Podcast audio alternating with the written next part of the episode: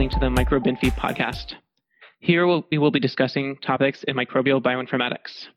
We hope that we can give you some insights, tips, and tricks along the way. There's so much information we all know from working in the field, but nobody really writes it down. There's no manual, and it is assumed you'll pick it up. We hope to fill in a few of these gaps. My co hosts are Dr. Nabil Ali Khan of EnteroBase, Grapetree, and BRIG fame, and Dr. Andrew Page of such works as Plasmatron 5000, Roary, and Gubbins. I am Dr. Lee Katz, and you might know me from my tree making pipeline Mashtree or my SNP pipeline Lyve-SET. Both Nabil and Andrew work at the Quadram Institute in Norwich, UK, where we work on microbes in food and the impact on human health. I work at the Centers for Disease Control and Prevention and am an adjunct professor at the University of Georgia in the US. Let's begin the great podcast experiment. Nabil, do you remember how we were discussing why I think shuffled FASTQ files are better? Yes, I do remember. And uh, I, I disagree. I disagree. I think the I like my FASTQ file separated out. It makes my analysis so much easier. I like it because you just have like one file per genome, but everyone criticizes me because as soon as you run it through some pipeline like or, or any software like SPAdes, it just splits it anyway. So I'm actually I actually don't like how how it how everyone keeps it split, but I know that it comes off that way from the sequencer. Well, I think we've got to actually hang on. We've got to step back a bit because we haven't explained what a FASTQ file is. Maybe there is a single bioinformatician out there who doesn't know.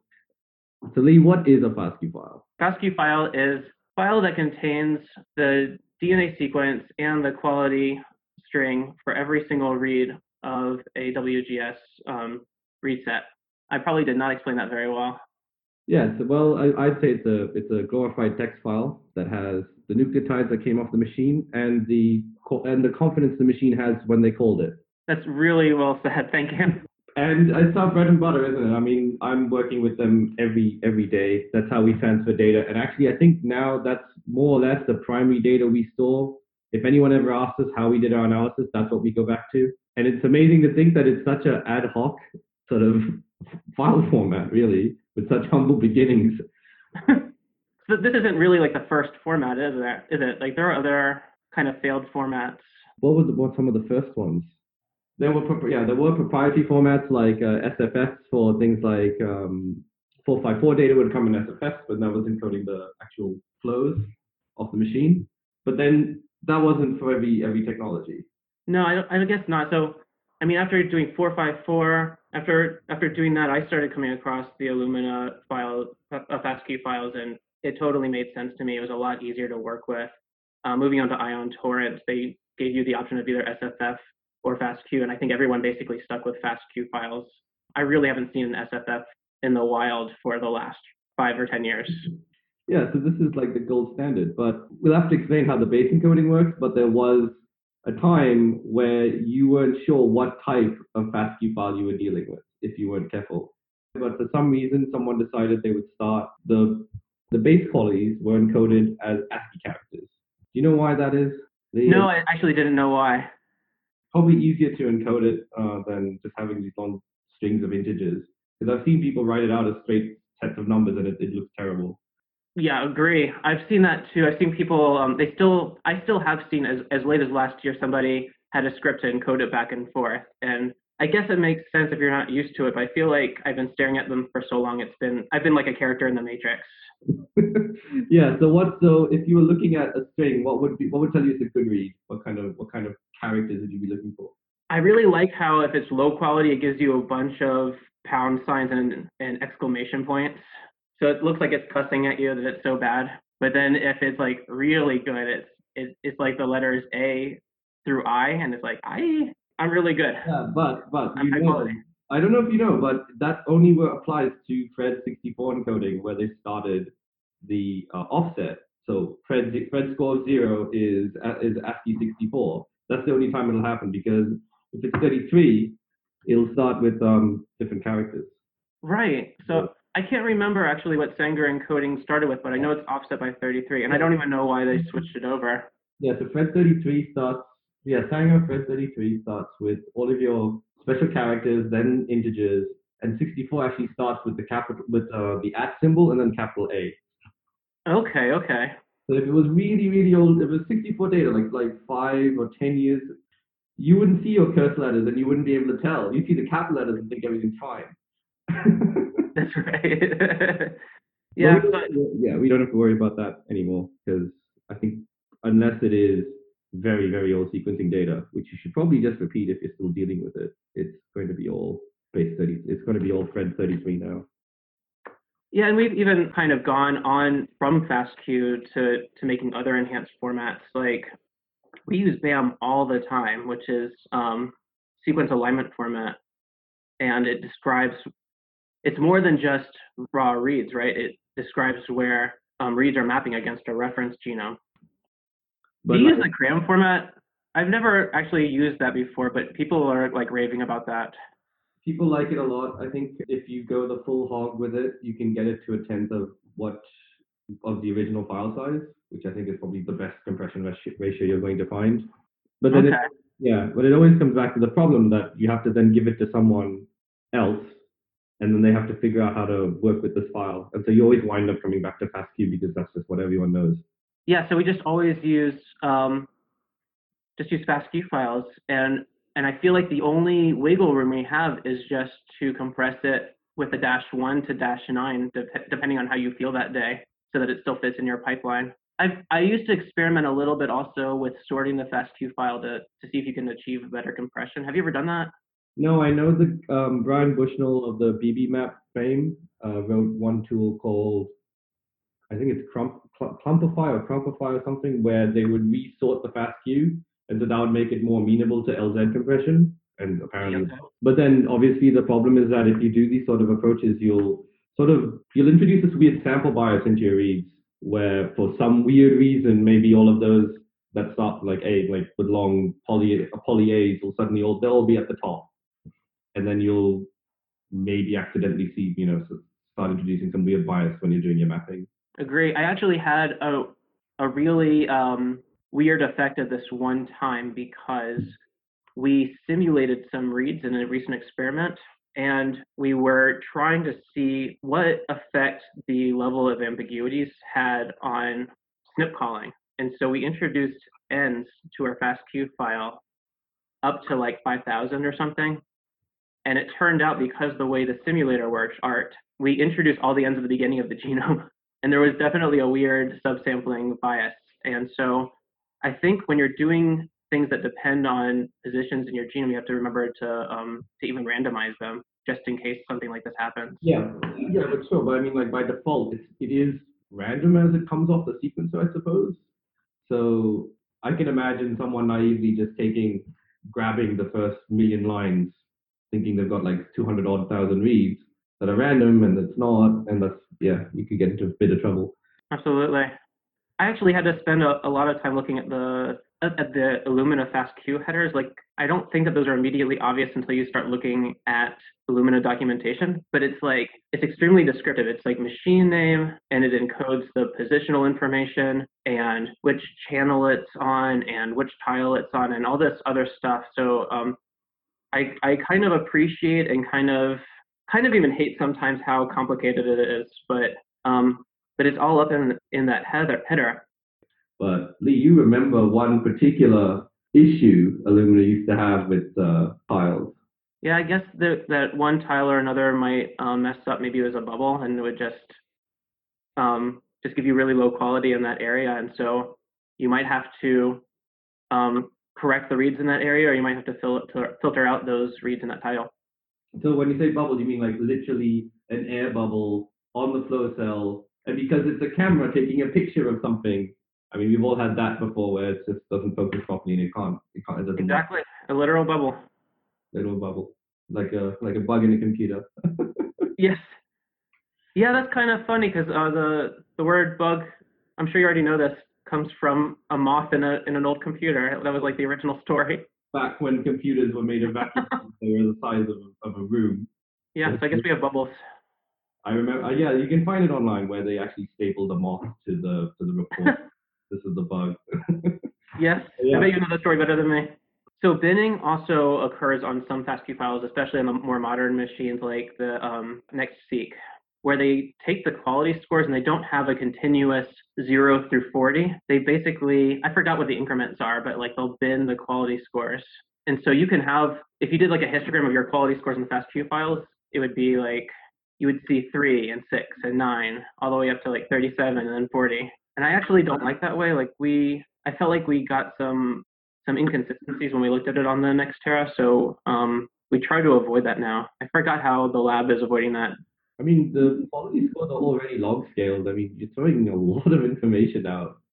Yes. You're sort of saying that something within several orders of magnitude is in the same bucket. yeah, I agree with that. And, and we just try to avoid binning on quality scores at all costs. I guess I don't want to trash um, the companies that are doing that. So maybe we can move on from that topic actually. talk about this. We can we can talk about this publication. The publication. So I think the if we're talking about FASTQ, nobody really wrote a, a specific like it was like invented. They just used it internally, and then everyone just wound up using it because that's what was there at uh, at Sanger. And then um, and then so there's a paper that came out in 2010, nucleic acids research by Peter Cock and, and others, where they just they didn't they, these guys had nothing to do with the with with actually creating the format. They just were used to passing it, so they wrote a spec sheet as a paper of what this actually of what FASTQ actually was. Oh wow! So a lot of people cite this publication for FASTQ because there's nothing else to go on. and I don't even remember the original person who came up with it. I guess it's the stuff of legends at Sanger. Oh, found, oh, yeah, from Jim Mullikin. At the time when when uh, Cock put out this publication, they they point out that there was no official description of what the format actually was, and the closest thing was what was on the BWA website, and that wasn't very complete. which which you know good. So they got this paper out that describes it, and that's yeah, important. It is important. So now we've talked about like so many basics on here. Um, do you want to talk about like what tools you use for manipulating? Like I've been using my own for the longest time, and I I don't know how I got so far without seeing that people are using just SAM tools or another thing called SeqTK, and and I never got myself into SeqTK, for example. What what kind of like are, are your like essential fundamental tools for ma- manipulating FASTQ files? I usually write my own dirty scripts to work with it because I assumed it was just a four line format, so relatively easy to parse. You just look at it four lines at a time. But apparently you can get multi-line, you can get multiple lines, like you can break the sequence of the quality scores up with line breaks. So then that's not going to work. But they thought of that by having in the plus sign. Yeah, so I when I do when I parse it with Perl, I, I literally start setting a variable for ID, then another variable for sequence, and then I literally have another variable called plus sign because I had no idea what that was for and then I would never use it. And then another variable for the quality cigar string. And and I suppose after talking with Andrew Page that the the quality line that the plus sign was just to um to help parse it that, and that was it. But um I feel modern tools can just parse that without that extraneous line now. Like we don't really need the plus line. At one point, actually, I noticed that when you get a FASTQ file off of SAM tools, maybe maybe it doesn't happen anymore but um, maybe several years ago, you would get a, a multi-line FASTQ entry, and I complained about it on BioStars or something, and Heng Li himself came on there and he and he said something like, "I never said FASTQ was a four-line entry format," and so I wrote a parser to um, to change it to uh, a four-line um, entry thing, so I would I would never have to worry about that in my code again. I would always parse it with that script first just just to clean it up, just to make sure. So you basically just take out all the line breaks out of the sequences and, and compact it back down again. What I think what I did was um, I read this the the ID line, and then I would read this, and then you knew that ended with a new line, and then I would read the next line and count how many characters that was. So the DNA sequence is that many line, that many characters. Then read the plus line until the new line character, and then I would read the correct number of characters for the quality score. Cause, yeah, because they have to be identical. They have to be the same length. Mm-hmm. Yeah. And and because it wasn't reading into like uh, into a, a line by line buffer, it was it, the script was kind of slow. So you didn't want to like always run that script, but it, it was useful for cleaning it up. And and I'm still frustrated by that comment from Heng Li. It's like I I never said it was a four line format. No one ever said it was a four line thing. That's why the plus sign is there. Killed me. but but that's what it is. I mean, we've talked about a lot of stuff that happened in the past with, with problems, but I'm running into new ones dealing with PacBio data and even some nanopore data which use Phred encode, which still use the Phred encoding, and they're still using Phred 33, which is fine, but the Okay. are all over the place. Often the PacBio ones are higher than what is possible with the, what what programs are expecting, and they just freak out. They just say this is not valid. Okay. So you, you said it's um, Phred scores on those instead of like the plus 33? Phred scores, it's just they keep going higher up. So like a Phred score for 33 will stop at uh, ASCII 75, I think. So Illumina goes up. So most programs are expecting up to Q40, and then PacBio shows gives you something back which is like Q50 or, or more, or somewhere in the middle. And then your program's like, I don't understand. but a lot of programs are just hard, coded to expect up to Q40. I Yeah. never understood like limiting yourself at 40 actually. Like, what if you actually say that you are better than that? Then why can't you say that? Well, I, I mean, what you're saying is, if you're saying Q40, you're saying one error one in in 10,000? basis. That's the error rate. I mean, after that point, do you really care? well, I actually I appreciate it because I like when they say there's like one in a million, and that way you can say, okay, there are very few errors in my five million base pair genome.